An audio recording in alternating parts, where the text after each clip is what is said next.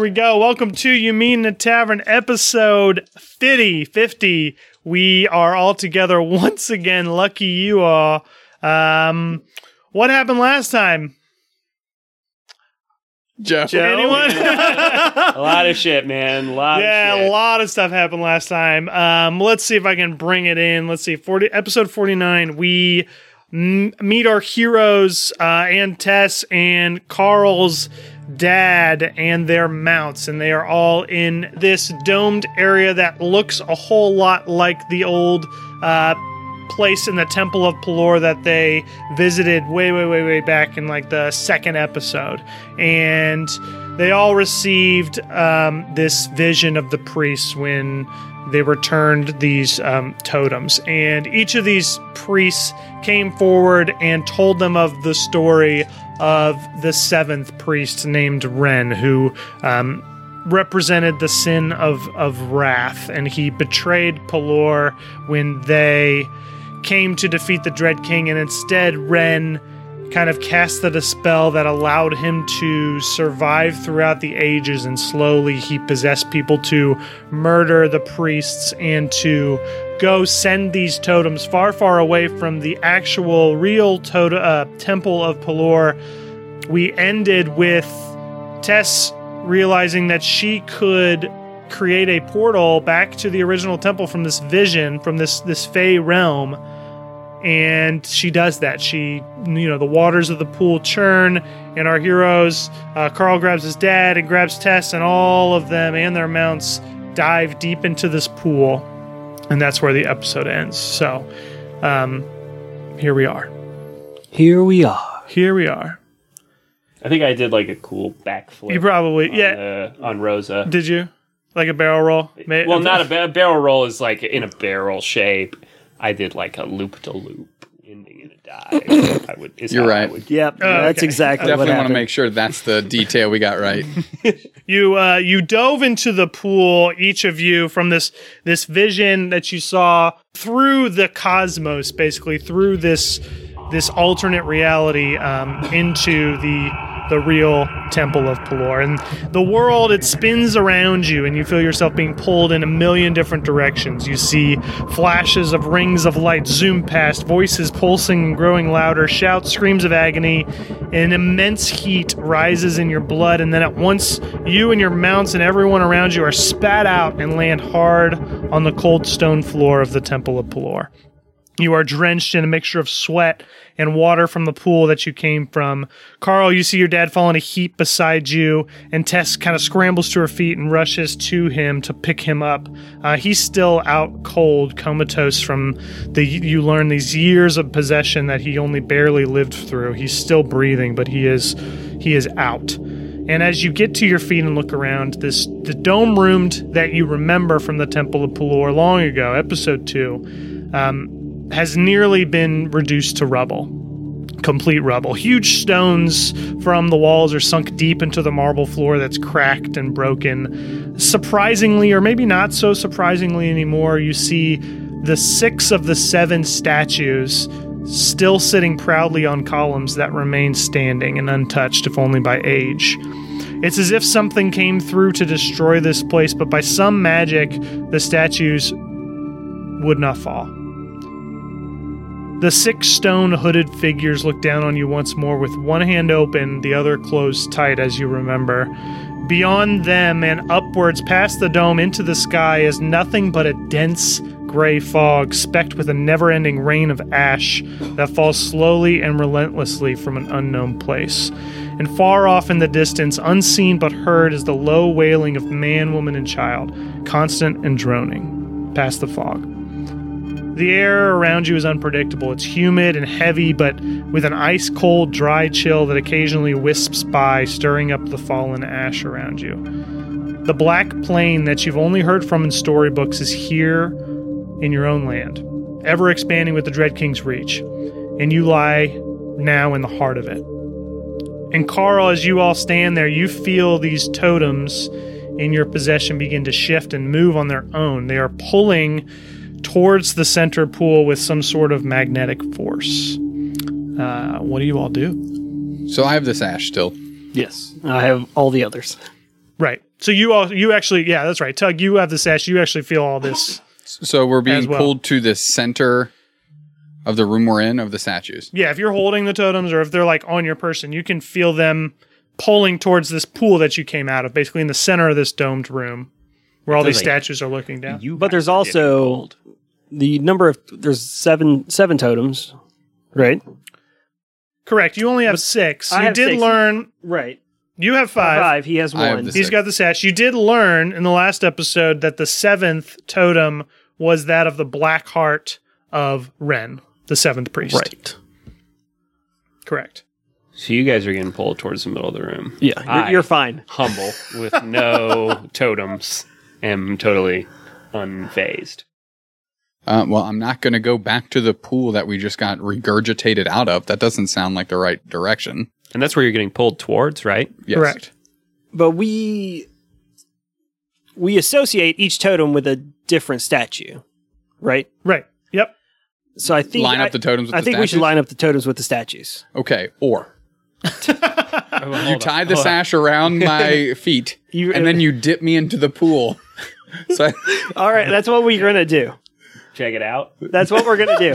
Check it out. Jeff checks it out. Bye. okay, so Not me, Tug. So so Tug, Tug lays down on the ground, and because this, you've got you're wearing it as a waistband, right? That's, correct. That's I think you it would be better if we tied it around my feet like I was doing Yeah, a yeah. bungee jump. Yeah, that's what we're gonna do. Okay. We're gonna dip Tug. Okay. So so what are you doing with the totems you have? I'm gonna wear them. I'm gonna keep them with me. I guess I don't know. I mean, uh, yeah, Maybe like- we should line them up with the priest first and just see what They're like incredibly powerful. It's not like a Zelda game, or maybe it is. if we take them off, I mean, didn't we, didn't the whole reason we got them is because we need their powers, well, we think we do. Or do we need to use them like keys? I, you're looking at me. Right. Well, yeah, that, that's a benefit I- of being in I the can't same tell room you now. that. I'm just asking what what you doing. Can't, uh, I don't have any fucking totems. I'm uh, t- before looking around. before I'm we gonna do do, a the perception check. Four. All right, you. uh Actually, no. Hold on. I got a shit ton of perception. Thirteen. Wow, four to thirteen. um, you can sense that uh, you said Carl and Tug have said nothing at this point, but you can definitely sense that they are kind of like maybe uncon not unconsciously, but unwillingly moving towards the pool based on the totems that they hold. Like you can you can see that they're like wavering back and forth, trying to fight against this magnetic force that's pulling them back to the middle. Um, that's what you see with that thirteen. Okay, Just so. Tug being pulled uh, before we go with this bungee jumping idea, uh, turns to Tess. Hey Tess, this uh, this sash is pulling me back towards the pool. Uh, can you? What's what's going on between the totem and where we just came from? Okay. Uh, she says, I, I don't know, Tug. I, I closed the portal. I, I opened the portal. We came here and it's closed. So that pool is as normal as it was before, I suppose. I, I am not controlling it anymore. We can't be sucked back in unless there's some kind of magical force working beyond my means. I was do you mean really hoping you'd use water? perhaps an Arcana check to see what kind of magic was going on, but um, instead, I'll go. I'll without relinquishing the relinquishing the sash. Tug um, walks towards the sixth priest that they just got the sash from the statue. Um, just to see if something, an interaction begins to happen within the statue to the sash. Okay. Uh, Carl, what are you doing? Just stand, stand. Uh, the same place? seeing seeing the like t- tugs kind of approaching the statue, uh, I'm just gonna resist uh, the force of the pull and make my way over towards Durf, uh, maybe to unload some of these so I have a question. totems. Oh, shotgun the necklace though. We're the wood in the midst of fog. You are so currently it's kind of strange. The the dome that you're in um you can feel the effects of the fog, but they are outside of this area. It seems like like all around you if you were to look out like toward you know you're in the middle of the misty wood. If you were to try to look out towards Woodhaven, all you would see is like opaque grayness like all around you. But it seems like it hasn't entered the dome. Like, So even I, though can, the I can see like ten feet in front of me. You can see 10 feet in front of you. You can see everything Okay. that's inside the dome, but it seems like wherever the ceiling used to be, like past it, it's almost like there's some kind of barrier that's keeping the fog at bay from further out from entering into this place that you're in. And it's dark. Can we see everything in the room we're in? Mm-hmm. Yeah, there's still the there are still lanterns kind of lit torches lit on the columns where these priests are so you can see around you there is a gl- there is a glow to the place um, from firelight and from something beyond your your beyond your comprehension tug as you like walk towards this priest give me a strength check D20 minus one. Let's go. 18. 18 Yep. okay you hold this sash and as you get further away from the pool the, the the strength of the pull grows even more like you get further away and it is pulling you back but you are able to somehow uh, clasp on tight um, no response from the statue that's literally just above you at this point but you definitely feel it f- harder to Durf is walking in every direction without being impeded at all to flex on the other two party members. you're flexing I'm flexing What is by walking unimpeded in every oh direction. right okay And so there, are there doors? We're in like the middle of the temple, right? You were in the middle of the temple. No, no other rooms that you can see that you you know like there's tunnels at least to other rooms because you've been in here before. You can't see any other place in the temple because of the fog. You only see what's inside this domed area. Durf walks up to the edge of the fog Mm-hmm. and uses like gust of wind Mm-hmm. to try to blast some of the fog away and see what I can see down like I don't know a random hallway. Okay. What's your spellcasting modifier? Um, Wisdom. wisdom. As a druid, just give me a, a spell attack using that modifier and proficiency, and tell me what you get. fourteen. 14 all right you you blast this uh gust of wind that goes maybe 10 feet in front of you and you can see the fog kind of billowing away and almost instantly retreating back and you see nothing but So it's an artificial fog, or it seems like, Good use. Seems- or a conjured slot. fog. Um, look, actually, I, we need to split up the carrying of the totems. I think. Or are we going to do the Zelda? Why don't we put one thingamajig on its corresponding priest? so the priest statues are pretty high up they're like 15 20 feet up so you could i mean you've got mounts you could fly up there if you want but just so you know Do we want to try that and see if anything happens? Sure. Since I'm right in front of one, and I already passed the strength check, so we'll, we'll go ahead and ride out on that. Mhm. Uh, Tug whistles for Boomsday, who just kind of careens over and scoops him up, and he goes to about uh, waist high and uh, no, not waist high, but uh, arm high, and kind of wraps part up, like kind of keeps like himself sashed in because it was a very long sash, if I'm not mistaken. yeah yeah it's pretty long. Um, he keeps a, a good amount of it wrapped around himself, but then starts to wrap it around the statue's wrist. Okay. Um, okay. So so you soar up with Kaboomsday and you, you lay this sash in the open hand of this priest, and at once the stone hand closes around this sash and it pulls up and actually you now hang basically from this sash that is that is pulling you upwards and a golden light starts to shoot out from the center pool um, across the floor, almost like leading down a, a tunnel, like uh, like water down a, a channel. Basically, this golden white light from the center of the pool across the floor. It creeps up the column and it enters into this statue. And it spreads around this statue almost like blood vessels. Like you just see these this light start to like surround the statue. Um, the color returns. It, it, it was like this old stone that has had been faded like an old old fresca, and now um, the deep brown of its robe returns. The golden you see the golden sun, the symbol of Pelor around its belt, uh, shine bright once again. And as it closes its hand around this sash, and all this happens, its closed fist opens, and there you see a single marble sized glow of light, just an extremely bright marble sized orb um, that brightens. And at this at this point, once one of the statues has the totem, I want you both to roll strength checks again. Actually, Carl, you just roll a strength check at disadvantage. 17. 17 all right that's pretty good but you feel this intense intense um, pull of these totems into the center pool still it just grows even more now that one of them has it Which one's the closest to Tug? probably the the shorter, stouter one, the dwarven. I will. That's the gear guy. Mm-hmm. Yeah, I will move. I'm. Thorn? I'm going to move towards the the short, stout one. Put Okay, and you take you're taking the gear out. Yeah. Right.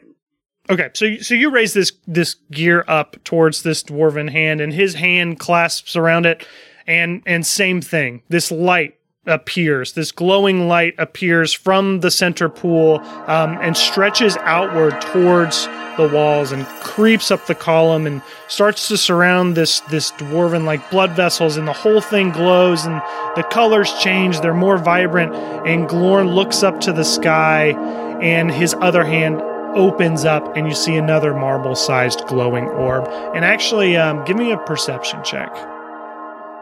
Uh, Carl. And Tug too, because actually, actually, uh, yeah, Carl and Tug. seven. Seven?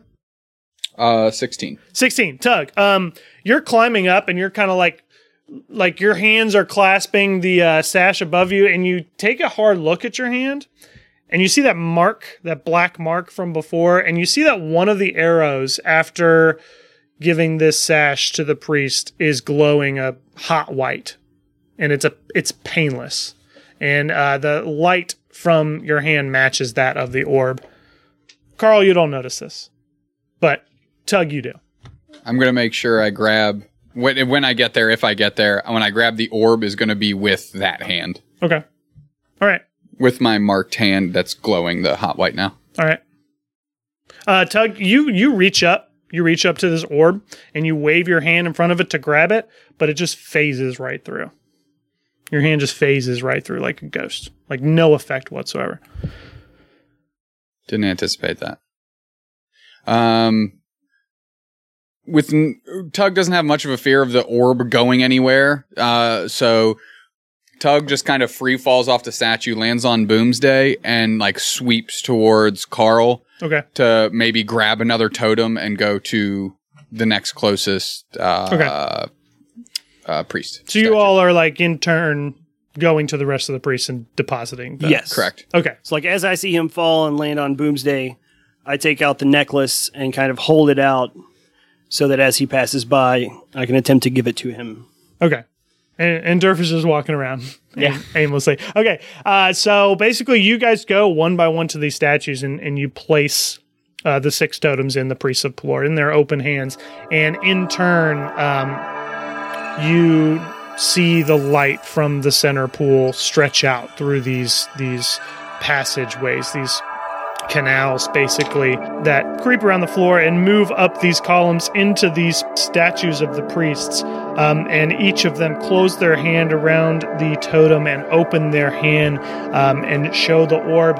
And after the sixth one you you drop off the the uh, ring of elise uh, the final the final totem. And you you all drop to the ground uh, and stand around this pool as this as this light stretches out. And you look at your hands and all three of your hands are now glowing with that same mark. It's this this line with each of the arrows in either side and the mark begins to raise up from your hand into a, a physical object you can you can see. It's floating above your hands um, and it zooms out towards the center of the pool and it's they spin around each other. All three of these arrows they spin around each other meeting at the central point and then all at once they stop completely parallel to the lines that are on the floor these six lines and they branch out.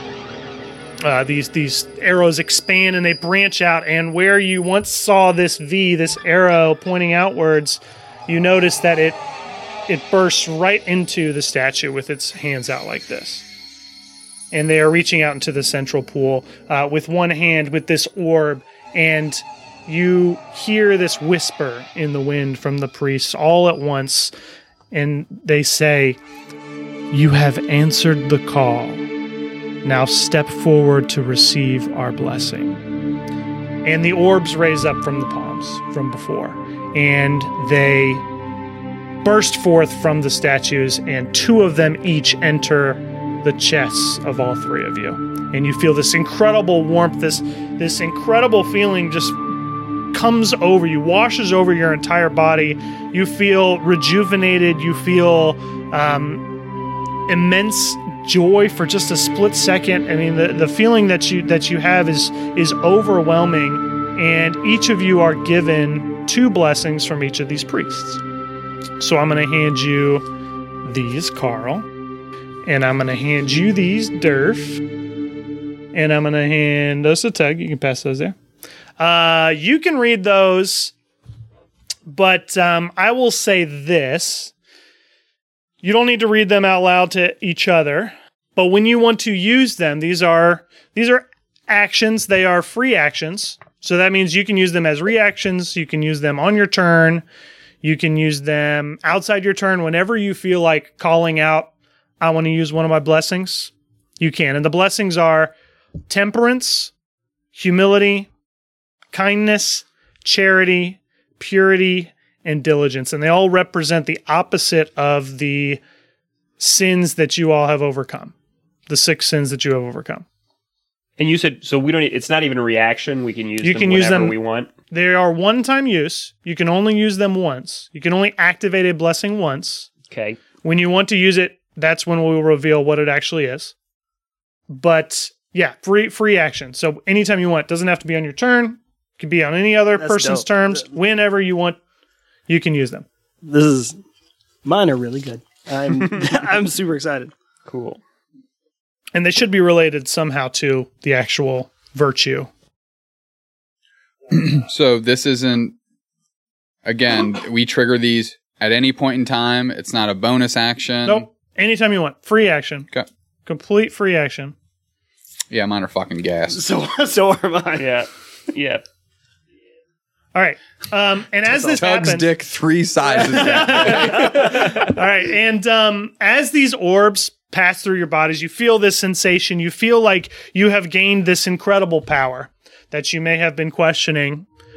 Uh, you know, acquiring these totems throughout your whole adventure, nothing really cool happened. This is the moment. You have you have received. You know in your heart you have received this incredible power from uh, the priests of Pelor, and more so than that, as they pass through into your hearts your clothes and your armor uh, begin to shift and change. Tug, your your patched pants they slowly transform to this white silken flexible material. You'll feel you feel breathable. You feel like you can move in any way without hindrance. Are they kind of like hammer pants?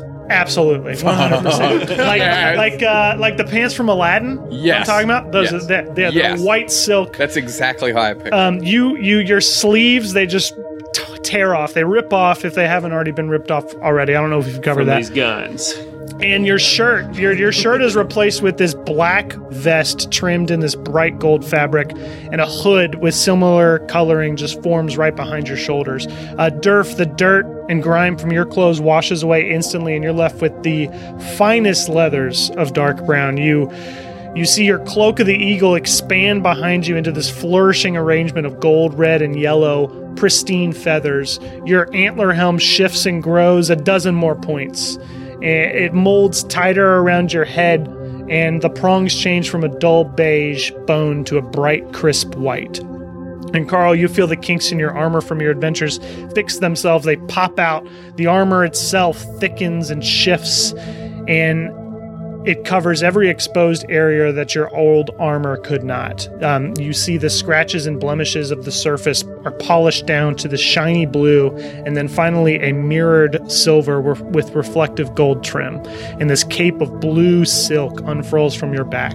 Um, your shield copies the same transformation, the same coloring, but the infinity symbol of Mishakal remains as bold and bright as ever. And each of you are given an armor that grants you an AC of 20, and any damage that you do is radiant damage. And do we have the same? Do we have the effects we used to have? Yes, all effects are the same. You just now have a base AC of 20, Okay. and Plus the shield for me. yeah, you get yeah, So you, sure, 21. yep, yep. Whatever. And any damage you deal, whether by fist or sword or stick, is radiant, radiant damage. Tug uh, is peering around at all the uh, amazing new garb, and he kind of looks at his his left shoulder, and he sees there's just a little remnants of dust. So he kind of does like the and you just see like a, one cloud of dust like pop off his left shoulder. With his left hand, he grabs his right shoulder, and he just starts moving his right arm around like in an arm circle. He's just he's raring to go. Oh, you, all you hear is like the the the uh, Tim the Tool Man Taylor like ha ha ha. he's just jazzed up, ready to die in a cool little hood. also, my blessings are buckets. My, my dude. Yes. Is, Yeah, uh, I mean, is, is one of is one of uh, Durf's blessings being able to choose spells in less than a minute? Nope. Uh, no, no. we, We don't want to break character. in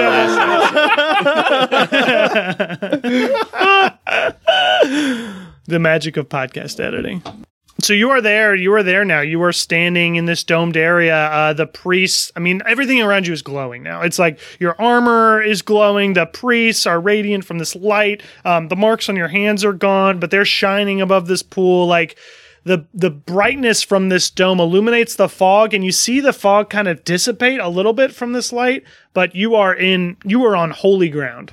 And then all of a sudden, a figure begins to emerge from the shadows in the direction of where you first met him. Uh, Felix's robes are torn and they hang loosely, dragging along the ground behind him. You see the flesh of his face drooped down into a sinister but anguished stare. And you see every jagged curve and point of bones beneath his skull and his hands. His eyes are filled with this green fire that you've only seen in visions that matches the wisping smoke inside the orb atop his staff. And he extends as he stands just outside this dome in the fog. He extends this skeletal hand towards you and he speaks, his words echoing around you with venomous spit. And he says, You. You dare to bring them back. Yep. he pauses for Yeah. effect. Sheriff says, "Hey man, you look like shit, buddy. you want to talk about it?" There is no time for talk. It is of no use, you fools. Nothing can stop me now. And as he says this and laughs, you see the fog shift from all around you, uh, from behind you and the sides, and you see these black figures begin to push forward through the fog. Figures that you've seen before, winged creatures, uh, figures that are bent over, back broken. They begin to move towards you, all stopping short of uh, this temple room. How far away is he? Uh, pretty far, like like Like 50, 100 feet. Like he's outside this dome. Outside of the But, dome. Yeah, can't seem to to get close. And he says, The time has passed. The ones you love are dead. The world is ours now. and you see more figures pushing forward against their counterparts, kind of like pushing against each other, um, arguing, um, talking amongst each other. This entire horde is now surrounding you. Uh, but again, as they reach this light, they pause, unable to step through this barrier that barrier that protects you. But you can sense, with all this power around you, uh, the light, the holy light from the statues and from the pool is starting to flicker. So the pool the pool starting to flicker. Is that giving us a sense that the barrier is weakening to Uh, give me an Arcana check. yikes? Uh, okay, let me go ahead and add a strict plus zero here. Cool, Eight. seven. Seven, eight. Seven. Uh, you have no idea. Hey What's Tess, you mind giving us a clue what's going on here? okay, Tess rolls an Arcana check. Uh, 19 plus her Arcana, 27. and um, she she's like, uh, oh, we're about to be real fucked. Uh, this barrier is going down. Whatever's going, whatever's protecting us right now, uh, it doesn't have long. How do we get out of here? Well, I knew that. What is is there anything happening with the pool? Yeah, it's just flickering. Just like flickering, the golden light not- from it is just kind of flickering. Yep. And and Tess Tess actually says, I can I can strengthen it a little bit, but it's it's gonna be smaller, and it, I really only have room enough to protect me and Carl here. And she's Old man she's Carl? old man Carl. Yeah. Yo, she dumping you for old man Carl? Tug, tug. I go, oh, Up and at 'em, boys. And he, you, you just, he kind of flexes his hands out and like opens and closes them a couple times, kind of limbering them up. And then he grabs the immovable rod and the cable call and he just claps his fists together. And, uh, for the last time, or what Tug imagines to be the last time, um, his his uh, lightning wraps just start pulsing through the rods and up up to his shoulders, and he's uh, he's just waiting for the barrier to break. Nice. Uh, Carl, seeing you know Tug preparing for battle, um, Carl, I'm I'm not willing to wait. Uh, I have been waiting to get my hands on Felix. I'm going to start making my way towards Felix, just in a, a very determined manner. No matter what gets in my way, I'm going to find Felix and I'm going to get him and I'm going to f- see what happened to Jill. Okay. Fucking hey, man. Fucking dope. Yikes. Uh, Durf is looking through his spells. Well, a lot of options here. lot of options. Um, well, Durf has certainly got his staff in his hand in a sort of combat ready. God damn, dude! Final episode. That's what you got. Yeah, he's yeah he's holding his wood rod. Uh, kind of. He seems ready to go. Well, I got shit to do once we get going, but uh, everybody else is doing something cool right now. I don't know. Are you all? So I'm just curious. are you- hops on Rosa and starts doing Okay. I don't Barrel know, like, rolls. barrel roll, like, like in a in an aggressive way to Like intimidate the barrel other. rolls, but not like Rosa point forward, but like Right. wings towards. So it's kind of like a buzz saw coming yeah, at him. yeah, yeah, yeah, yeah, yeah. Durf and- and a twenty nine is what I. That's pretty good. animal- That's pretty good on, handling check. on barrel rolls. Is, Hurry, uh, get a bunch of flies or whatever you did that one time. I, I could cast insect swarm. That is among my options. cool. Right, let's start this fight. I don't know what you guys are waiting for. All right. All right, so Carl, uh, Carl, and actually Tug, um, as you clasp this light, this lightning rod and, and cable call around you, and you smash them together in your hands, you can sense this, um, these two large, humongous, spectral, um, heavenly hands that kind of surround yours. Like they they they encompass yours, but they're like ten times as large.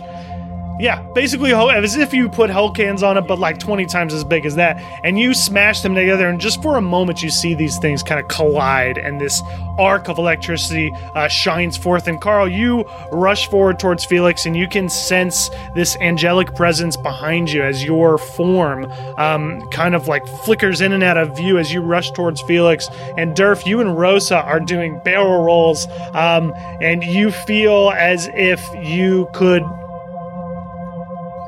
Do more. do barrel- more barrel rolls. yeah, you just you you feel great. Um, and Felix is raising his hands up, and this green fire explodes out from his orb, and it surrounds this dome.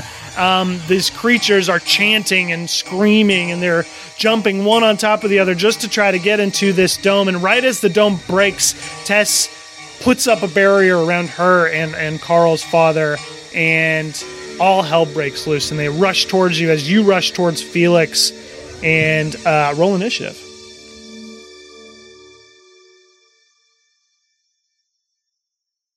Hello, everybody. I am and have always been your Dungeon Master Joe. Thank you so much for listening into this final episode of You Meet in a Tavern. I can't tell you how much fun I had and the guys had recording this episode. Uh, we all left just with huge smiles on our face. We were super proud of the work we did, and I was super surprised with the stuff that these guys came up with um, to finish this out to wrap this up. So I hope you, I hope that shows uh, in this episode. I hope in the, in the rest of it, you know, you listen to the second half and are just blown away. Uh, I know I certainly was, and I, I just hope you enjoy it. Um, I want to take a quick, quick moment to thank our $15 or more patrons. These are people that donate to the show, $15 a month, really keep us going and will keep us going in the future. So Dash Cole, Andre K, Jello Crew, Kurt Nolan, Eleanor Fitchett, I'm Just Saying, Tarkin Davis, Sierra Clark, Jason Ford, Jonathan Zeman, Michael Kennitzer, GM Binder, Max Bender, Holly Roxana, Strive for Honor, Sarah Blue, Mark Deacon, Joe, you know who this is. Please read the entire name, and Karen Angel. so thank you guys so much for all your support, everything you do for the show. Um, you have no idea how much it means to us. And even if you don't financially support us, you know, we have a ton of people that really support the show through Discord and through Twitter and through writing iTunes reviews. Um, we have just for the past two and a half, three years, we have just felt an outpouring of love from our listeners. So I want to thank you, the listener, uh, for sticking with us for this long. Thank you so much for being a part of our campaign, a part of our lives for the past two and a half years. Um, it has been a hell of a ride. And I am so, so excited to share this episode and uh, what's left with you all today. So enjoy it. Um, savor it every moment. Listen to it over and over again, whatever you want to do.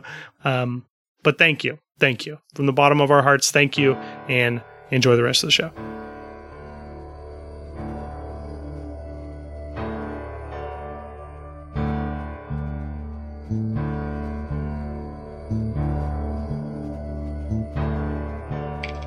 Twenty-two for Tug. Okay. This might be it. This Do I get to go mo- first? Dirty you get to die first. Okay. Come on. I, I've got a five. All right, Tug, you are up.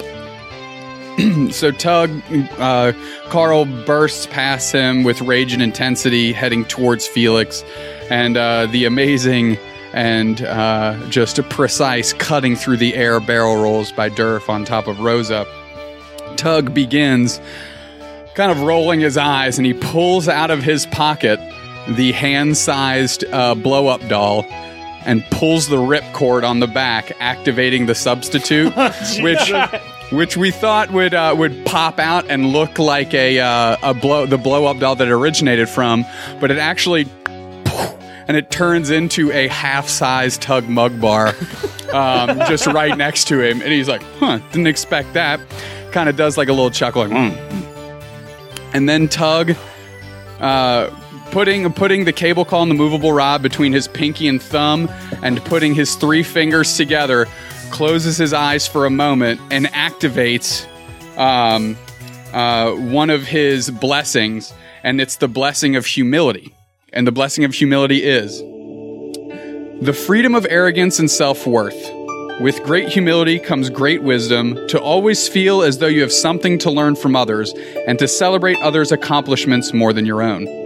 With this blessing, you forfeit your turn in any round to guarantee that any of your allies' attacks will hit until the beginning of my next turn. So you all auto succeed your attacks uh, or spells or whatever until I go again. So Tug uh, ha- has the movable rod and the cable call kind of in between his thumb and pinky, and kind of like braces the his index, middle, and ring fingers together, and closes his eyes for a second, and then he just kind of tears them apart, and just this massive, massive light just fires through uh, the surrounding, kind of like in a in a pulse that just goes and it kind of hits Carl in the back, and he just gets a boost of speed. And uh, Rosa's and uh, Durf's barrel rolls pick up an intensity, seeming to cut through the air even easier. Um, and Tug is just uh, keeps his arms out in that motion. Uh, until he stands firm until his next turn uh, to uh, see what kind of damage these boys can do. And Tug, as you uh, as you stand in this stance with your arms out, you sense, and all all three of you sense this towering angelic figure uh, appear from outside of the fog. You see the outline of it with its hands outstretched, uh, wings spread wide, um, a pillar of of of humility standing there outside the fog, looking down on the battlefield. You three are the only ones to see this. And Durf, it's your turn. You're up. So Durf is flying. Durf sees Carl running towards Felix. He knows what's up. Um, he is going to he's going to fly sort of above him, kind of shadowing him, and he casts a fifth level conjure animals uh, to summon two columns of eight wolves, one on either side of Carl as he's running towards Felix. And I don't want to roll initiative for him. Their orders are just to protect him at all costs as he runs towards Felix. It's a flank Carl, right? Um, and so they're charging along with him on either side, and then between, like basically at the midpoint between Felix and Carl as they're kind of converging, Durf throws down as a bonus action a bear spirit totem, which gives every creature of my choice within its aura 15. Wait, we're level 10, right? Yeah. So 15 temporary hit points, as well as advantage on strength checks and strength saves. Okay.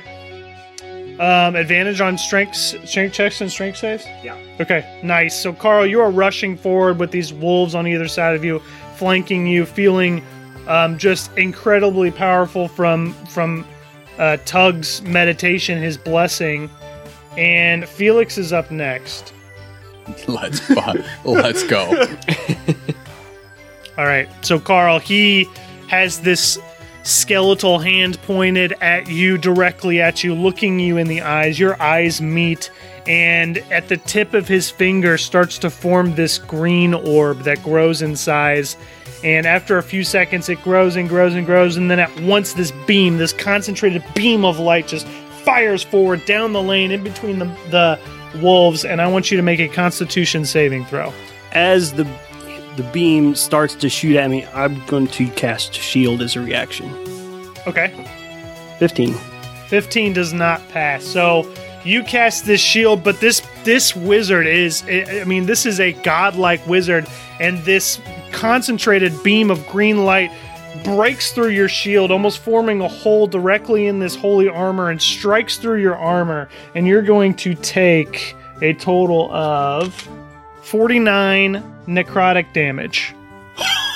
this beam of light Fucking This excuse me. beam of light surrounded in, in this green evil energy pierces Why we got a through your skin, That's why we got a tank. pierces through your flesh, burns through your body. You feel this incredible pain as he casts this finger of death towards you, and you take 49 necrotic damage uh, to your soul. But you are up and you are still powering forward with the the um, assistance of your companions, and you will reach him on this turn. What do you want to do? Uh, so, taking the uh, the hit to the chest, just a, momentary slow, but Felix knows what happened to Jill, and Carl takes the hit and then seems to just run even faster with Sor- Sora's Bane in his right hand, clapping the shield, and at the last moment leaps like a missile and just comes in with Sora's Bane overhead. And thanks to the blessing, I have a guaranteed hit. Two, both hits, right? Yeah, Yeah, yeah. any hit you Uh, make. Yep. So I'm going to use Divi- uh, activate Sora's Bane for the first hit. Okay. Second hit, I'm going to use a second level spell and Divine Smite with both of them. Okay. Roll that damage. 43 damage. 43 damage to Felix. And so the Sora's Bane comes down overhead uh, and just a straight gash across Felix's chest. And before Felix has a chance to respond, Carl twirls, uh, kind of clipping him along the shins as well, and then comes back with the last hit for a shield to the face. Okay, awesome. And Felix, as he's pushed back, you slam this shield against his body and he is thrown backwards. Uh, he falls to the ground, but instantly, almost like, like this animated corpse, pops up from the ground and stands there before you.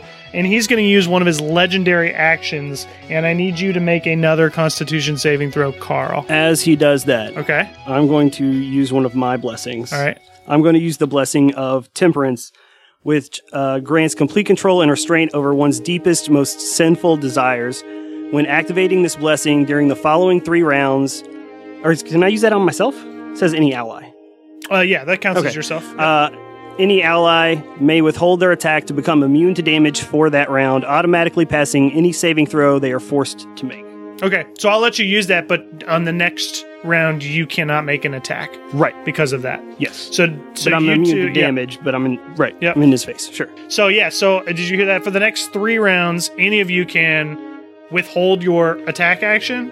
You can choose not to attack And to take receive immunity from any damage you would take Okay. for the rest of that round.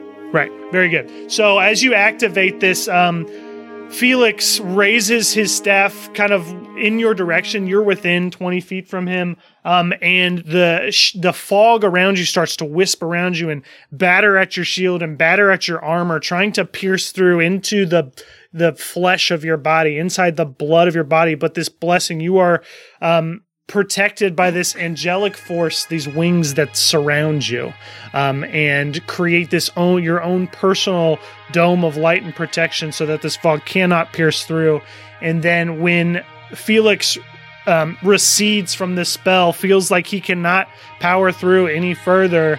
This angelic presence recedes. It, it, it releases you from its wings and it backs up into the outer uh, barriers of this arena, this battle, and you see another towering pillar of this angelic form right next to the one uh, that Tug summoned from his blessing. And now you uh, you are basically surrounded by these two figures far out into the fog, but you can see their forms um, behind you. And uh, Tug, you're up again. Real quick, that was called temperance. Temperance. Temperance. So two blessings have been used. uh, how far away is Tug from uh, Felix? Not far. Still, uh, maybe 30 feet. Like you ran a, a good distance towards him, and Carl only pushed him back slightly with that those attacks. So And the hordes have not come at us. Uh, the hordes are kind of yeah, they're they're they're kind of still on the outskirts. They're inching closer, but they haven't been commanded to do so yet. Felix is kind of he's a little prideful. He's taking you on on by himself, and he's held them at bay for now. Tug begins uh, like kind of like the the patented kind of like anime slow jog to sprint. Like he's you know he, he casts his blessing. Had Durf and Carl, you know, powered up for their turn, and he's ready to get in the mix. So he kind of starts a jog, and then you see like little tug, the little tug, like Oh, yeah. like substitute next to him, like imitating the exact motions he's got.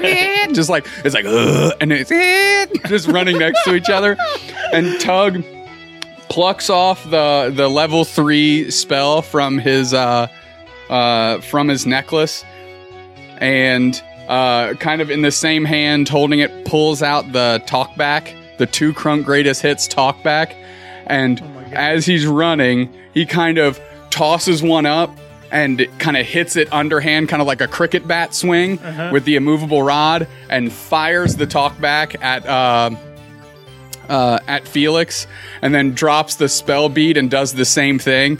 So like the talkback is going through there like, and then it just kind of like randomly midair slow motion is tumbling to fire off uh, uh, two crunks greatest hit. Uh, uh, of vicious mockery towards uh, yeah. towards Felix. All right, So I uh, let me look up vicious mockery real quick. I think it's one d four mental damage or something. One d four. So it's it's lobbing through the air, and all of a sudden you're. My name's Stu Crunk, and I'm here to say that I'm gonna cut you down in a verbal way. Sharp shit coming off my head like a unicorn. Your mom sucks because she does porn. Bow! and it just kind of tumbles in the air, and the the talkback just kind of hits Felix's chest like and then just falls to the ground. but he feels really bad about himself. Well, I got to make a wisdom save first. This is this is a crippling attack. I don't know how he survived. I'll, I'll roll at a disadvantage because of the lyrical genius of two crow. Well, he rolled a four on his first, so that's plus. Uh, does a twelve pass your DC? Uh, what is it? Uh, base plus It's like, uh, proficiency plus wisdom. A plus your proficiency, which is at this point like plus four plus your wisdom. Yeah, so that's So fifteen. it's 12. Yeah, okay, so it doesn't Or pass. 14. So yeah, yeah, it's exactly what that happens. Those lyrics come at him in slow motion. Uh, he hears them as, and he, he kind of like lowers his head a little bit, and this spell slams him in the chest, and he backs up. He he falls further back as he is just struck with this verbal onslaught of insults and feels real bad about himself. And Durf, you are up. Whoa, whoa, whoa, whoa, whoa! Oh, okay. So uh, first, I have to roll the damage from You roll Victor. Vicious Mockery, Oh, and did I roll. did hit my level three spell at him, which is a fireball. Oh, that okay. So you were doing both. So vicious mockery was a bonus action. So no, two crunk. Yeah, vicious mockery. The two crunk album thing is a bonus that's action. bonus action. Okay, and then the, the spell was fireball. Got it. Got it. Got it. So let me roll the vicious mockery damage because it's relevant. perfect. That's gonna be a two. So so go on and take two mental Two two, mental two- damage. and then uh so eight d six fire damage if somebody. Do you have a bunch of d six over there? Yeah. That's Uh, 12, 24, 28 damage on the fireball. 28 damage on the fireball.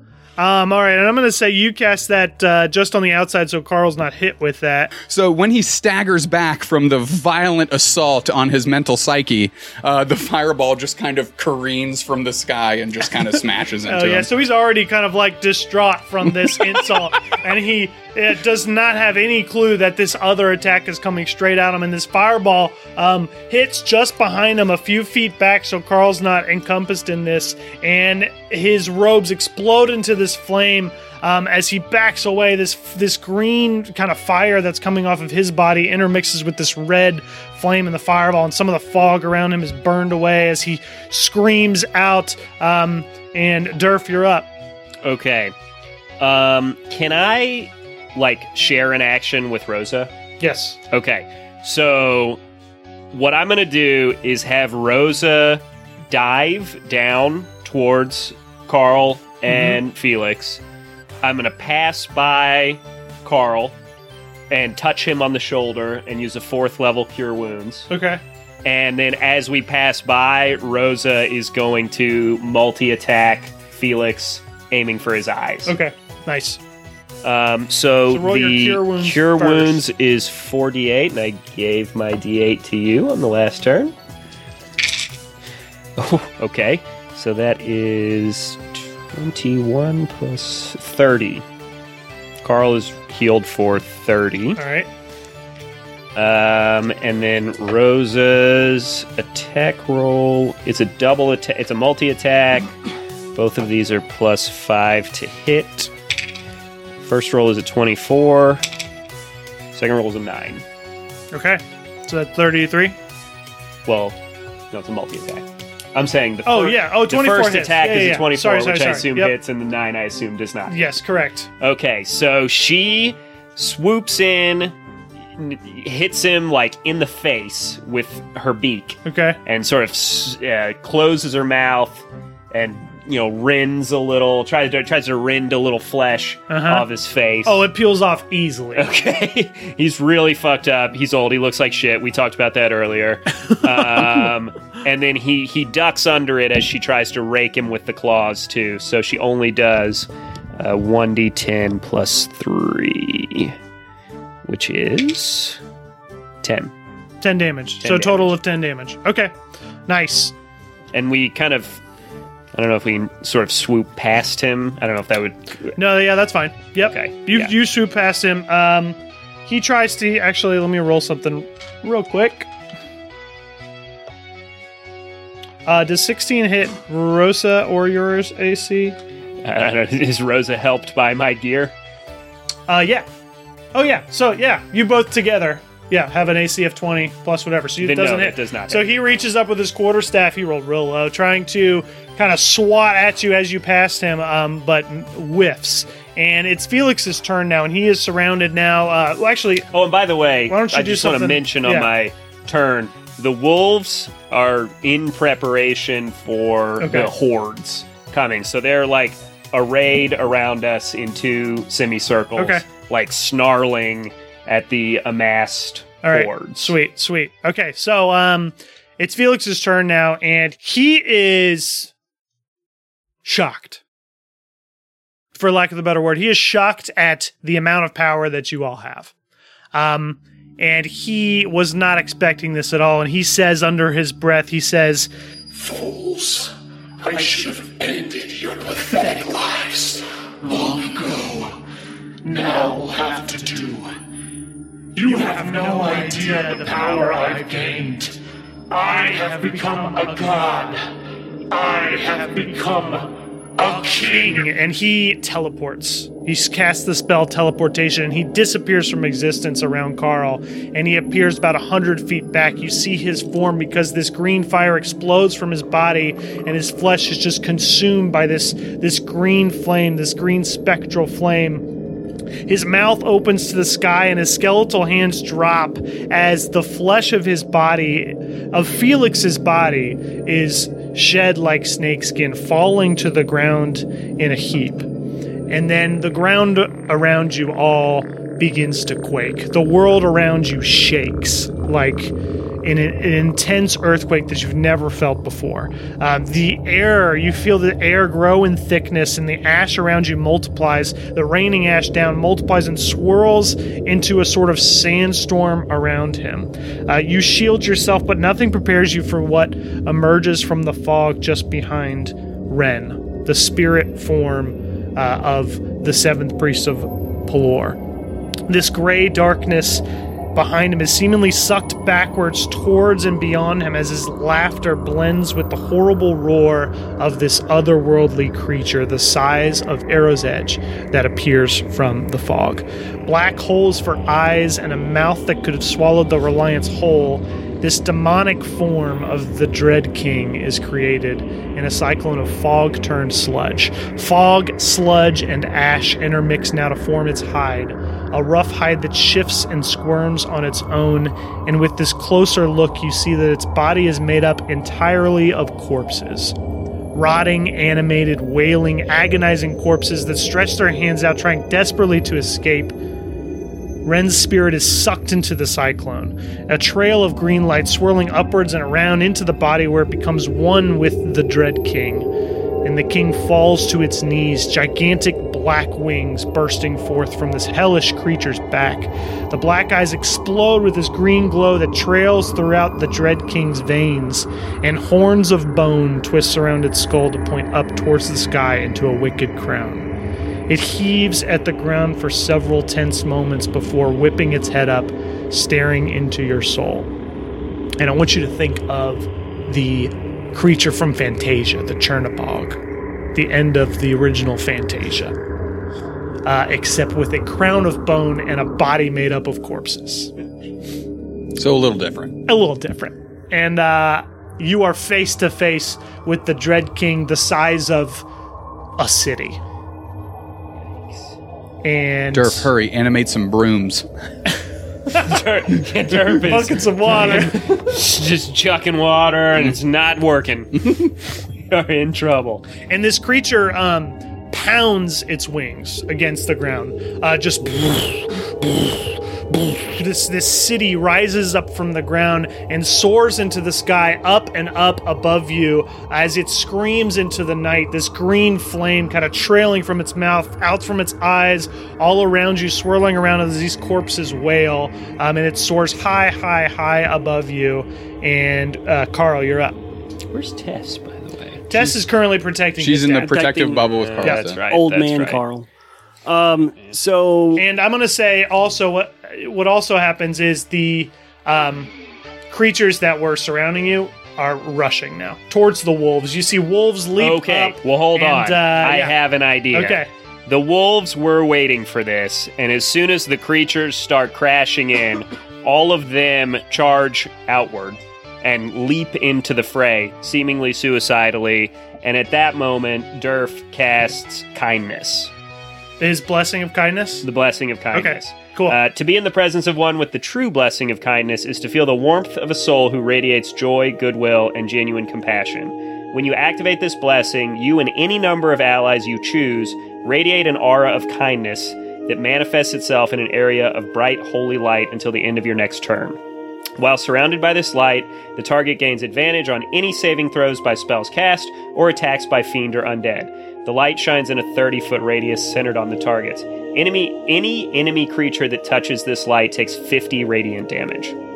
Holy that's shit. pretty. That's Perfect. pretty fucking good. Perfect. So you're. Spirit bomb, baby. Let's go. yeah. So um, I assume you're you're casting this on every single one of your wolves and the crew? And Carl Everyone. and Tug and myself. Okay. So at once, uh, Durf kind of activates this blessing. He raises his hands into the air, and you all feel this incredible warmth of kindness around you. And you, you, this light from your heart expands outwards. Your your body glows with this light, and you are surrounded by this sphere of of radiant radiant energy. And uh, one by one, each of the wolves, like down the line, are just like just explode with this glowing holy light, and the creatures are at 50 radiant damage times 2 is 100. So each of these creatures just burn up instantly. These wolves power through, they charge into the fray, they lunge upwards towards these monsters, and before even landing a claw or tooth on them, um, they fall to the ground and they disappear completely from existence.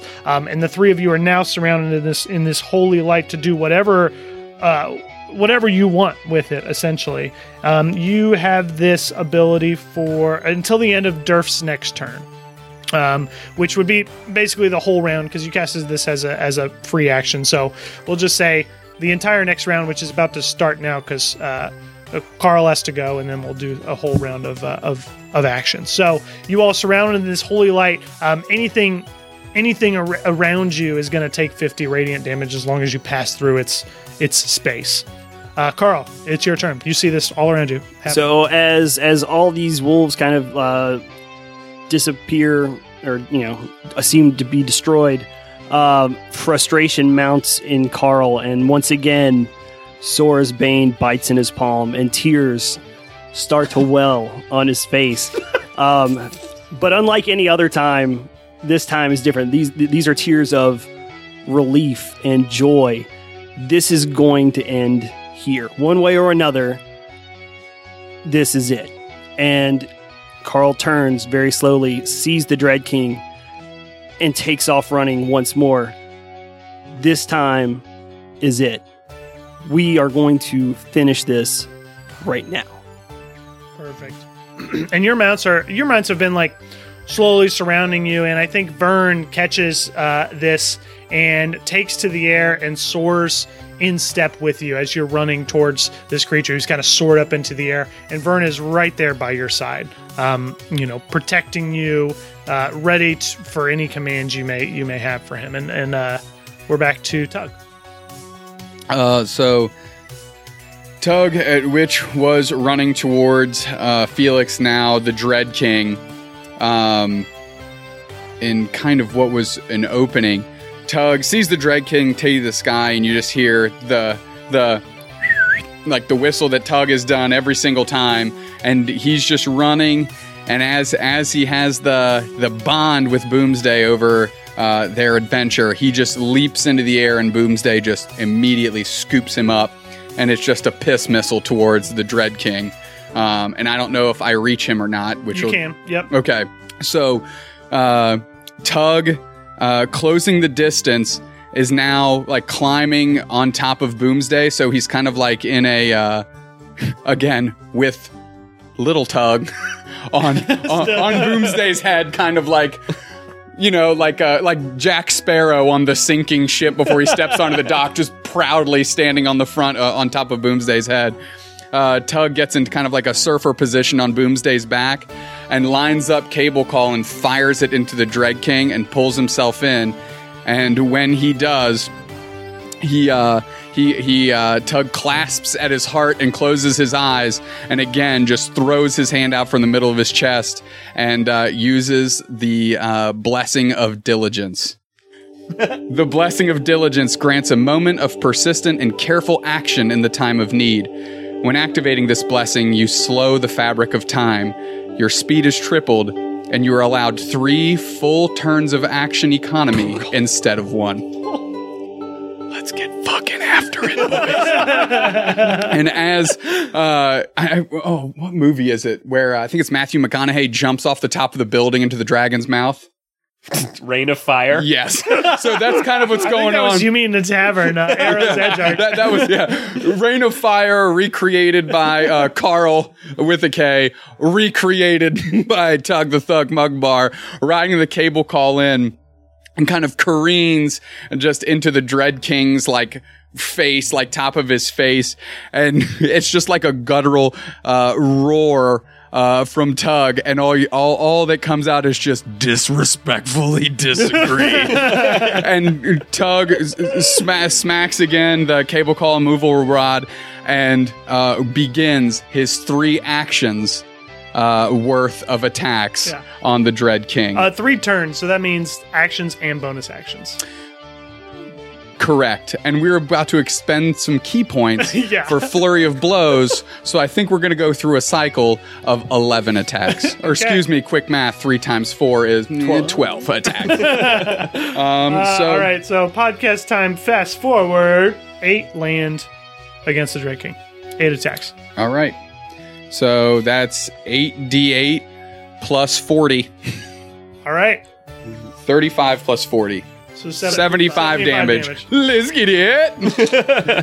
and it's just, just to describe this, it is just a, uh, it is an unprecise, uncalculated, just kind of, kind of like uh, somebody banging on a drum, just overhand, just strikes, just violent, guttural, just savage, no finesse to them.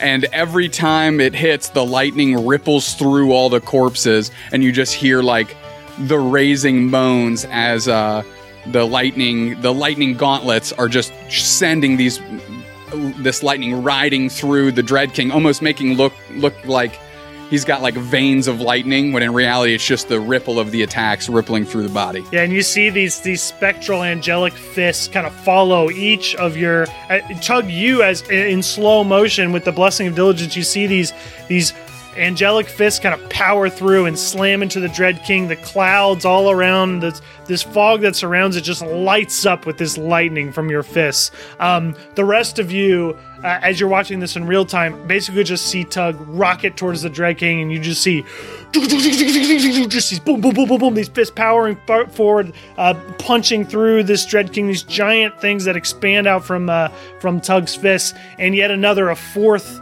um, angelic presence, kind of surrounds this this entire place, this entire misty wood.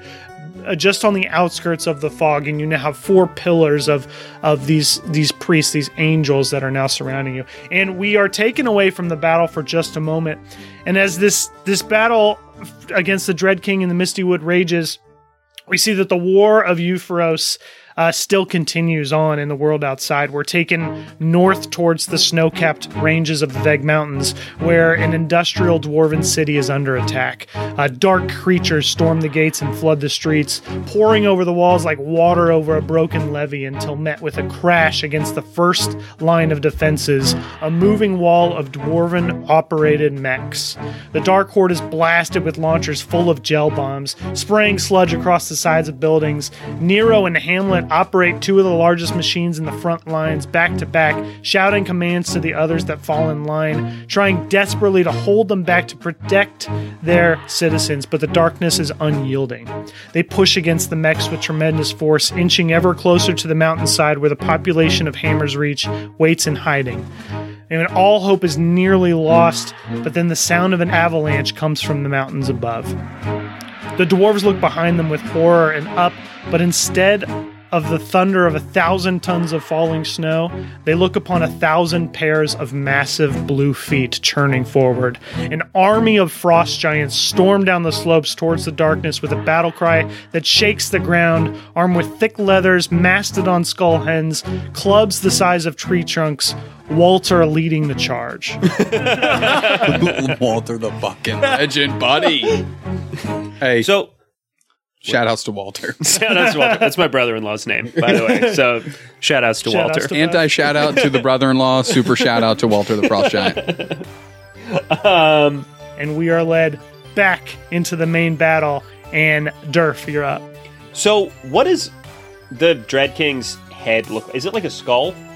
Uh, it's it's a black skull. It's thick. It's not just a skull. Like it's full of corpses. You see like these bodies just kind of squirming around its eye holes. These dark, uh, b- like black holes that formed its eyes are now um, filled with the green flame of Ren, the spirit of Ren that is manifested in this flame. Um, but it's not it's not all in bone. The- Wait, the- so it doesn't have eyes. It has eyes. It does has have eyes. eyes. Well, you, I mean, you don't see like an iris and pupils, but it's got holes for eyes where currently like green spirit is oozing out of them. Like if I was gonna have a swarm of insects attack its eyes, it doesn't have eyes. Right. Okay. It's not gonna hurt if you poke it in the eye. right, right, right. Or if I s- send insects into the flames, Right. They're It- just gonna. it's also catch the on size fire. of like a small mountain. So Yeah, this thing, it's, it's got a lot of HP, I assume. All right, well, shit. I mean, are there any rules? Do we know? Like, I mean, This there seems are like it- rules. there's tons of rules. uh, like, it- it's like an undead type creature. Like, if I use blight on it, is that gonna like hurt it or heal it? uh, what does blight do? Necrotic damage. No. Necrotic damage would hurt it. I- uh, necrotic damage would not hurt this Okay. creature made of Wasn't it? Sh- Completely because it was shooting necrotic necrotic shit energy, at yeah, Carl. right. Yeah, yeah, okay. It that makes is, sense. uh, yeah. Wait, is there any like uh, residual damage from his blessing and me being covered in? Uh, Oh yeah, everybody. It takes fifty from everybody. Oh, right, yeah. No, it takes an additional 100 damage from you uh, entering its space. I didn't even mention that. Yeah, and you are you're like surrounded in this orb of radiant energy. Um, yeah, I, I should write that down. I, I forgot. I'm like a, I'm like the Go Tank Spirit Bomber. right. You, you essentially that's what you are. You are a missile firing towards this with this blessing from Durf, and you enter its space and you see the Dread King's flesh. Like as you punch this corpse and you entered its space, the corpse is kind of like wisp away, and you were you were seeing more and more of the insides of the Dread King, which is this this um, spiritual essence of Ren uh, come forth. So the Dread King, the the hard shell, the hard, rough, uh, corpse-filled black shell of the Dread King is slowly, as you attack it, being uh, kind of ripped away, and you see corpses kind of like fall and they soar down to the ground, and um, all that's left in in certain places is just this essence of Ren that's kind of oozing out, almost like blood. But yeah, you deal by just entering its space an, an additional 100 radiant damage to this. Okay. thing. I believe the kids say yeet. That gives Durf an idea. Okay. I'm glad. I'm glad we talked about. That. I forgot that we had that aura on us. Okay, so Rosa is beelining at the fucking Dread King. Durf jumps off to the left, uses his staff of what is my staff called? Staff of Beasts to upgrade my wild shape CR to two. Turn into a Quetzalcoatlus. Okay. Um, and me and Rosa are flying parallel to each other, and we each do a flyby and sort of rake at the Dread King's back. But as we do so, we're flying by, dealing the radiant damage as we go Yep. in a line Yep. as we swoop over it. Okay. So Rosa will do a multi attack again, which is a twenty-three and a seven. Uh, 23 will hit. Okay. I had a lot of 16s that didn't convert to hits, so Let's. Where did my D10 go? There we go. Which does five damage. That's well, just think of it as 105. right. does 105 damage, Okay. whereas I, uh, 14. Doesn't hit. Definitely Not that. hit. No, does not. so hit. just a clean 100. You clean 100, All right. So 205 damage. All right. and we we swoop by, sort of, and we curve outward in perfect sync. Right. So we end up on either side of him, like 50 yards away, facing each other across his left and right. Excellent. So you you soar past the Dread King. Um, you see these corpses wail as they're basically ripped away from his hide, revealing more of this green essence of Ren that kind of oozes out from his side. And uh, you end up to the side uh, to the side of the Dread King, and he is roaring into the sky, flame kind of bursting from all his sides, all this green flame kind of oozing out. And we're taken away from the battle once again um, far to the southwest, where the sandstorms of the Red Sands rage, and the Dreadlings are already upon the city of Corbai. We see archers and arcane tower wizards that rain down volleys of arrows and spells from the tops of towers, pushing back the darkness as armed citizens try desperately to defend their home within their own streets. Aaron, Patch, and Simon lead a squadron of Corbai's finest, set to defend the lane up into the arena. Alexa and her parents are seen with hands outstretched in a concentrated sphere of protection around the soldiers, but the barrier is fading quickly. and somewhere from the desert, a horn blares, and the creatures turn to see a sea of horsemen racing towards the city, scimitars in hand. A white horse leads the charge, ridden by a strong backed and hard faced tiefling vying for revenge. And we are back in the action. And it is now uh, the Dread King's turn. Question before the Dread King's turn. Yep. Um, I just checked my poorly written notes here, and all our damage is radiant. Should all of that have been doubled? All of Kirk's damage. No, all of us are All dealing of the radiant damage. Well, I didn't deal any damage. Well, you, No, I'm uh, saying, but like Well, I guess Yeah. Rosa, our armor Rosa made yeah, us you're right. deal in uh, radiant damage. yours should have been yeah radiant damage. You had seventy five. So Rosa Yeah. dealt ten. Just fucking hang see ya. Cool. go ahead. Go ahead and upgrade mine from uh, what was it, 175 to 250 damage, please. Yeah, And upgrade So I did- Rosa no, I- from no. five it was from to ten. it was from fifty to hundred, and then seventy five to one fifty. So you did a whole yeah two fifty. Okay, yeah, I got that. Did, did you get the extra five? I got the extra five. yes, my Make- fault. make yes, sure you did radiant damage. Yep, yep. yep. Uh, we're still kicking. Uh, it is currently the Dread King's turn, and, and Durf, your blessing fades. So the orbs surrounding you, this this golden holy light uh, surrounding you and your allies, um, fades, and your wolves are still there. They're fending the the creatures back, but um, no longer doing just a, immense radiant damage. And uh, it's the Dread King's turn. And the Dread King is going to do two things. Um, he spreads his wings out and beats them out fur, uh, further, and this long tail kind of erupts from its rear end with this forked, uh, forked arrow at the end, and it spins in the air. This massive mountain of a creature spins in the air to do a sweeping attack on uh, all four of you. Wing and body and tail, as as this flesh is kind of like rotting and and shredding from its body. This green fire all around it. It is uh, spinning in the air to try to hit anything that's around it. And I need you all to make a a strength saving throw. Great, my specialty. 18 for Tug, and then Okay. um, Yeah. so 12 for Boomsday. Okay, what'd you roll? Four for me, and a ten for Rosa. Okay, none of you pass. Uh, 18 didn't fucking pass. fuck no. It's the big, big bad evil guy. It's the dread motherfucking king.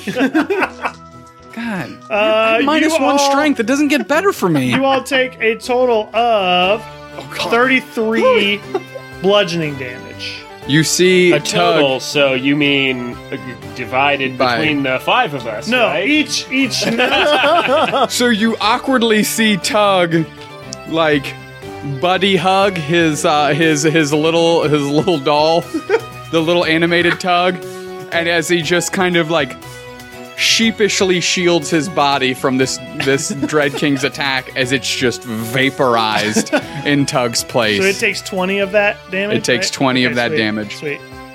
So uh, a little animated blow up doll Tug is no longer in existence. So actually, okay, Durf actually de-transforms and only takes three damage, but he's falling. Uh, Rosa does not die and darts toward him to catch him. What's my Pegasus HP?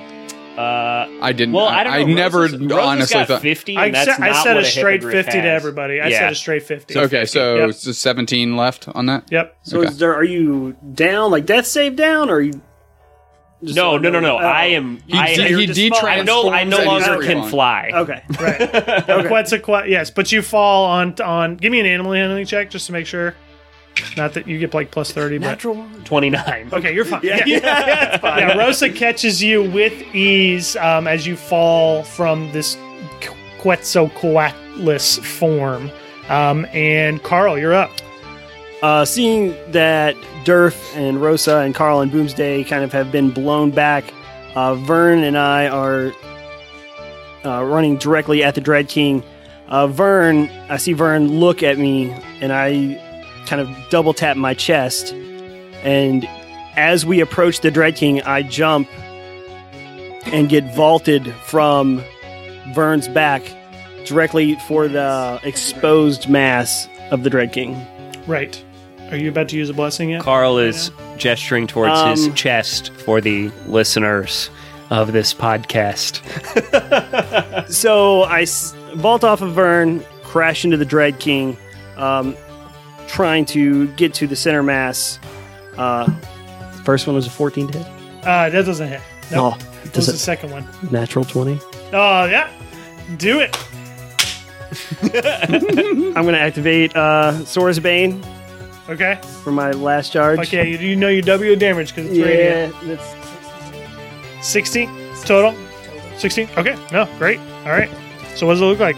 So that was a 30 doubled. For those of you keeping track at home, Tug is still the strongest Um, character. So as Carl is flying for this, the Dread King's chest, uh, he reverses grip on Sora's Bane and stabs the Dread King in this exposed area, and it's just Carl uh, wrenching Sora's Bane back and forth, trying to make as big of a wound as possible Okay. in the chest of the Dread King. Perfect. And, and as you like stab your sword into into the Dread King's chest, you can feel, you can see this spectral sword that is 20 times larger as your own, um, just rend forward in like a Z formation across this Dread King's body, uh, ripping apart these corpses, piercing this this uh, creature's hide, and this green uh, this green spirit just oozes out of it. You see. Uh, you see its flesh being torn apart as the dread king is is screaming in agonizing pain towards the heavens uh, from this radiant damage and we're back up to tug Uh, so Tug being on the back of the Dread King, we'll say I guess now is more like crown of the head, like nape area. Um, Tug will again just kind of feed into his rage and how upset he is, and uh, do another flurry of blows. okay So that is four, right? We decided. yep Woof. 12. Uh, 21. 20. Dirty. 24. okay three will hit Okay. Um, so for this, the way I'm going to kind of like mentally, I guess I'll roll for damage and then I'll figure out. Uh, can I get three d8s, please? Wow. one, one, and a two. So let's go ahead. Let's go ahead and make that a 19 damage, Eric. So 19. The way this looks, um, we'll say this is uh, uh, this is less damage because it was more of a strategic based attack. But uh, Tug um, kind of puts the cable call kind of like in his palm so it runs up his forearm and holds the immovable rod and just does three elbow strikes in the top of the immovable rod so it kind of like sinks into the nape of the dread king and then he just with one finger taps the button of the immovable rod so it can't be dislodged or go anywhere inside the dread king correct so so like half of it is sticking out Okay. half of it in and he locks it in place Okay, fuck yeah. Um, okay, awesome. Uh, so you tap the immovable rod, you stab this immovable rod into the Dread King. He screams out in pain, and you tap the button, and the Dread King there is beating its wings, but it is not moving upward any longer. It is stuck in place as this thing is lodged deep within its flesh. And uh, Durf, you're up. How's how's the Dread King looking? Um, Dreadful. Fuck it, pretty just dreadful. pretty. I'll be. I'll be completely honest. You have done a shit ton of damage to it. Uh, there is still. I mean, there's still thousands and millions of corpses on its body, but you see a large amount of this green essence that is coming out of it. That's all I'll say. It doesn't look like it has. It looks like it's been in a fight. Okay, It doesn't look as powerful as it once was when you first saw it. here's what Durf does. Durf is riding on Rosa. Durf has 60 HP. Uh, Carl, you're like in front of him. Yeah, right? I'm on his ch- like on his chest. Okay. Durf is gonna fly on Rosa to like right dead center in front of Rosa. And Durf is gonna use his blessing of charity. The blessing of charity represents the giving of oneself to others. When activating this blessing, reduce your hit points by any amount you choose. Four times the reduction of hit points goes into a pool of charity points that must use to either must be used to either heal your allies or damage your foe before the end of your turn. What do you? What's your total, Max? I have 60. You have sixty total. Okay.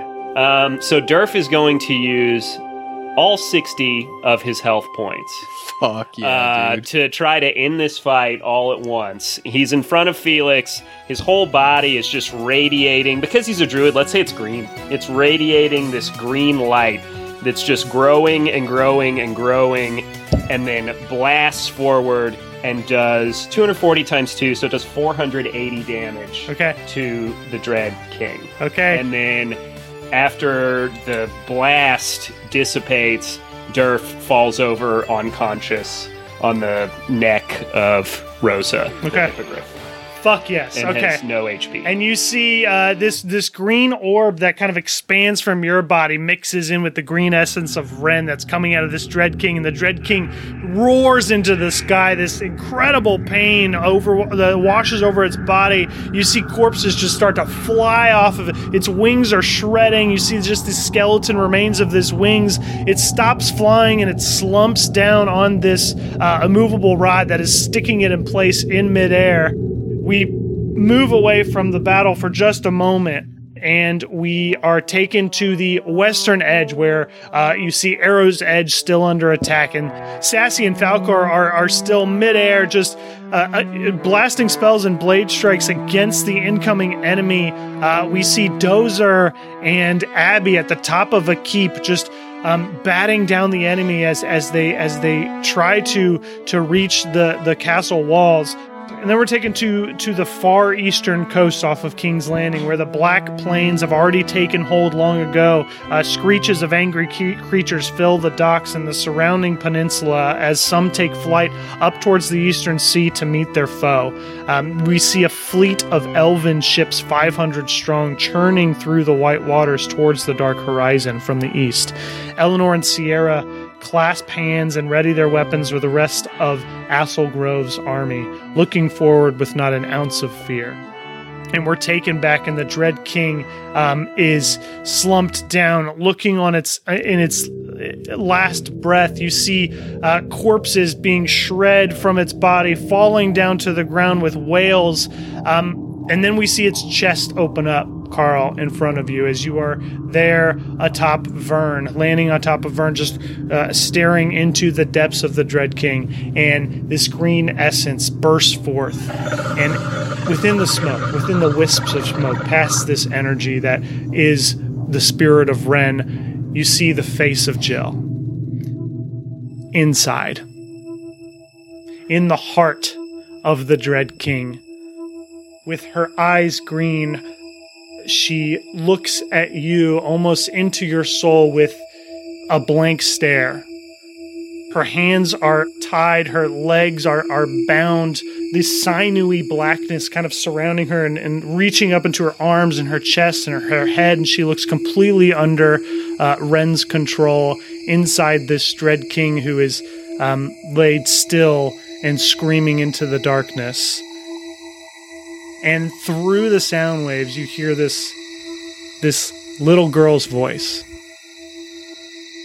Carl, it's it's okay. I can be brave. I'm brave just like you. And you're up. So I'm standing there uh, on top of Vern, the sight of Jill, uh, just an excitement, a joy, but also a pain. And Vern feels me shift my weight forward, and we go flying at Jill. Sora's Bane stretched out ahead of me to strike her strike her down. And at the last moment before I reach her, I drop Sora's Bane and my shield aside and end up in um, a grasp of Jill, a hug, um, and use my last blessing, which is the blessing of purity. The blessing of purity represents the Pelor incarnate, and the most powerful of all virtues. When activating this blessing, your body is consumed white with a pure, holy, and radiant light. With a true strike to an exposed heart, the blessing of purity has the power to rid even the blackest of hearts from every essence of evil and darkness. But I'm not going to strike Jill down. I'm just going to hold her in an embrace and hope that this will be enough to save Jill and finish the Dread King. All right. So your arms uh, wrap around Jill as your body is consumed with this this white hot light, this radiant energy that expands. It ever it, it grows uh, larger and larger inside the heart of the Dread King, and we see this another this sixth angelic form, this pillar of uh, of Pelor, surround the battlefield. And now these six outstretched, these six pairs of outstretched hands, these angelic pillars of light from the outside of the battlefield. You see spheres start to form in their chests, and this concentrated beam of light shoot out towards the Dread King and where you are in this growing sphere that's inside their heart, inside the heart of the Dread King. And it, it expands outward, and, and, and you feel blown backwards by the sheer power of this thing. And the, the Dread King, uh, his roar up into the heavens echoes across the peninsula of Euphoros as this this incredible radiant energy uh, tears him asunder.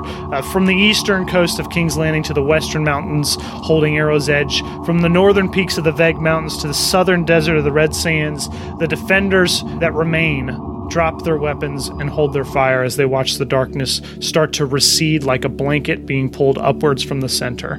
The curtain is pulled back on the dreadlings that attack the world, putrid black substance peeling away from those possessed like a slimy, sticky outer shell, leaving them slumped to the ground naked, unconscious, and barely alive. Ash and mud, flesh and smoke, green fire, it rushes up from the ground around the Dread King as he arches his back, head towards the sky, slowly fading into nothingness with a haunting scream heard throughout the world. And finally, as the last of the darkness is pulled into the misty wood from around the world, it peels away the Dread King's remaining flesh, and he is torn apart from bottom to top, the pillar still rushing upwards above the clouds. The echo of his scream fades with the rumble of thunder just as the sun begins to rise over the eastern sea on an entire continent that falls silent.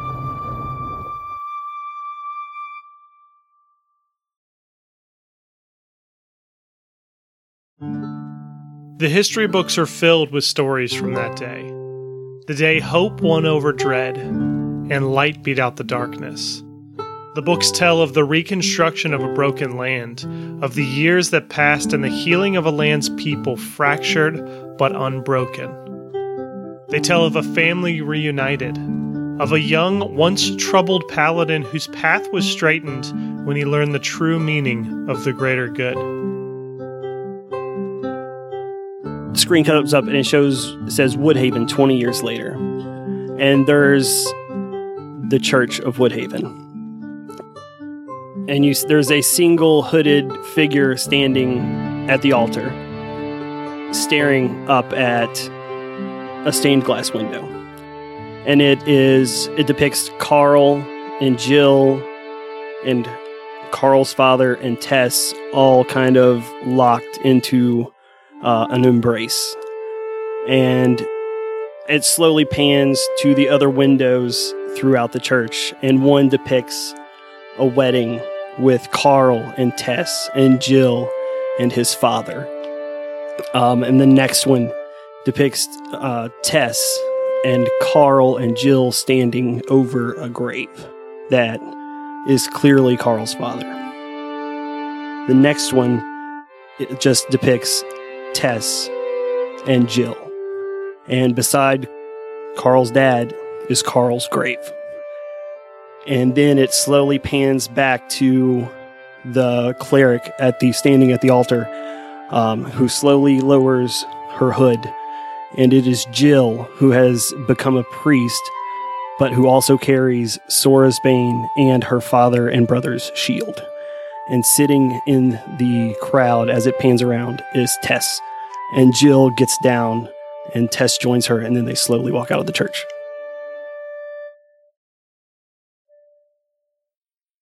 The history books tell of unity, of forgiveness in the desert, of dwarves standing on the shoulders of giants, of a new age and a capital that became a melting pot of people from all walks of life, regardless of their race. Pride was cast aside to make room for hope, charity, and love.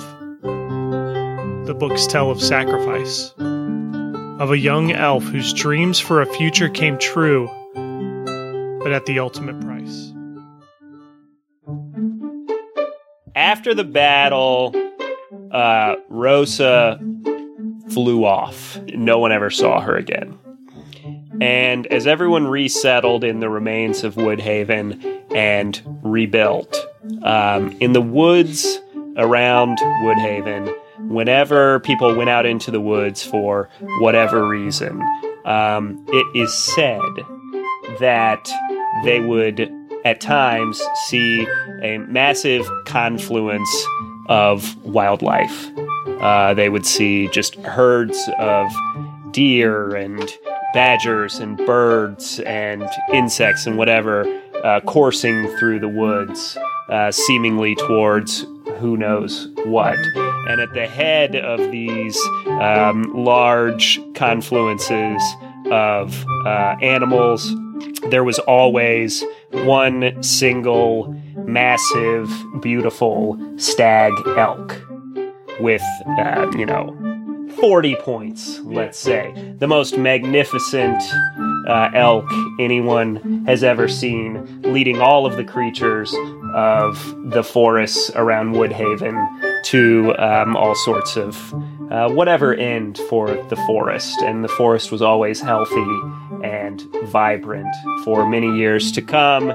And always in the antlers of the elk, one could see uh, its friend, a rat, nestled in the tips of its uh, of its horns, eating a little piece of falafel Amazing. for all of time. Songs were sung of a young halfling who, with the winds of change and despair always blowing, never once wavered in his focus. The people sang of brotherhood and friendship, of bravery, courage, and the unbreakable bond of three companions until the end of their days. So we're gonna do uh, kind of like a cinematic pan. It's actually gonna start. It's kind of like a space-time rift that was caused by the immovable rods being placed stationary into something and having that dissipate around it. It just kind of stuck in the air and kind of becomes like this is what happened here that day type of remembrance memorial. So the immovable rod is just stuck in air at the location of the final battle. But the camera kind of looks to that and then zips through Woodhaven and ends up at the Leaky Toad. And uh, it's uh, the the sun is setting. It's a uh, it's a it's a late evening. Sun is setting. Um, Tug is out front of uh, of the Leaky Toad, um, waving goodbye to the final patron, um, leaving for the evening. And he pushes his way back through his door, and he pushes his way back through his door and kind of takes off like a, a dusty cap that he was wearing for the day for his work and kind of, you know, slaps it along his thigh to kind of get the dust to kind of like cloud off of the hat. And he uh, hangs it on the, uh, the uh, elk helmet of uh, Durf right next to the door. And he walks along the bar and does kind of like a little final wipe down of the bar. And, you know, just, you just kind of see him turn around and kind of pan uh, to the room, uh, takes a, a deep sigh, just kind of like the patented tug, like, and he goes through the doorway to go up the stairs to his room, where he um taps the uh, the the chest plate of Carl above the doorway or next to the doorway because Tug's short. So next to the doorway uh, with the uh, the uh, the symbol of Mishakal, he he taps that and he labors up the stairs to go to bed. Songs were sung and stories were told. They told of evil and good, sin and virtue, sacrifice, forgiveness, redemption, bravery, glory, and of a land rebuilt and its people reborn. They told of the tale of three unlikely heroes who could have given up at any moment, but instead chose to look beyond themselves and risk everything for the good of the world.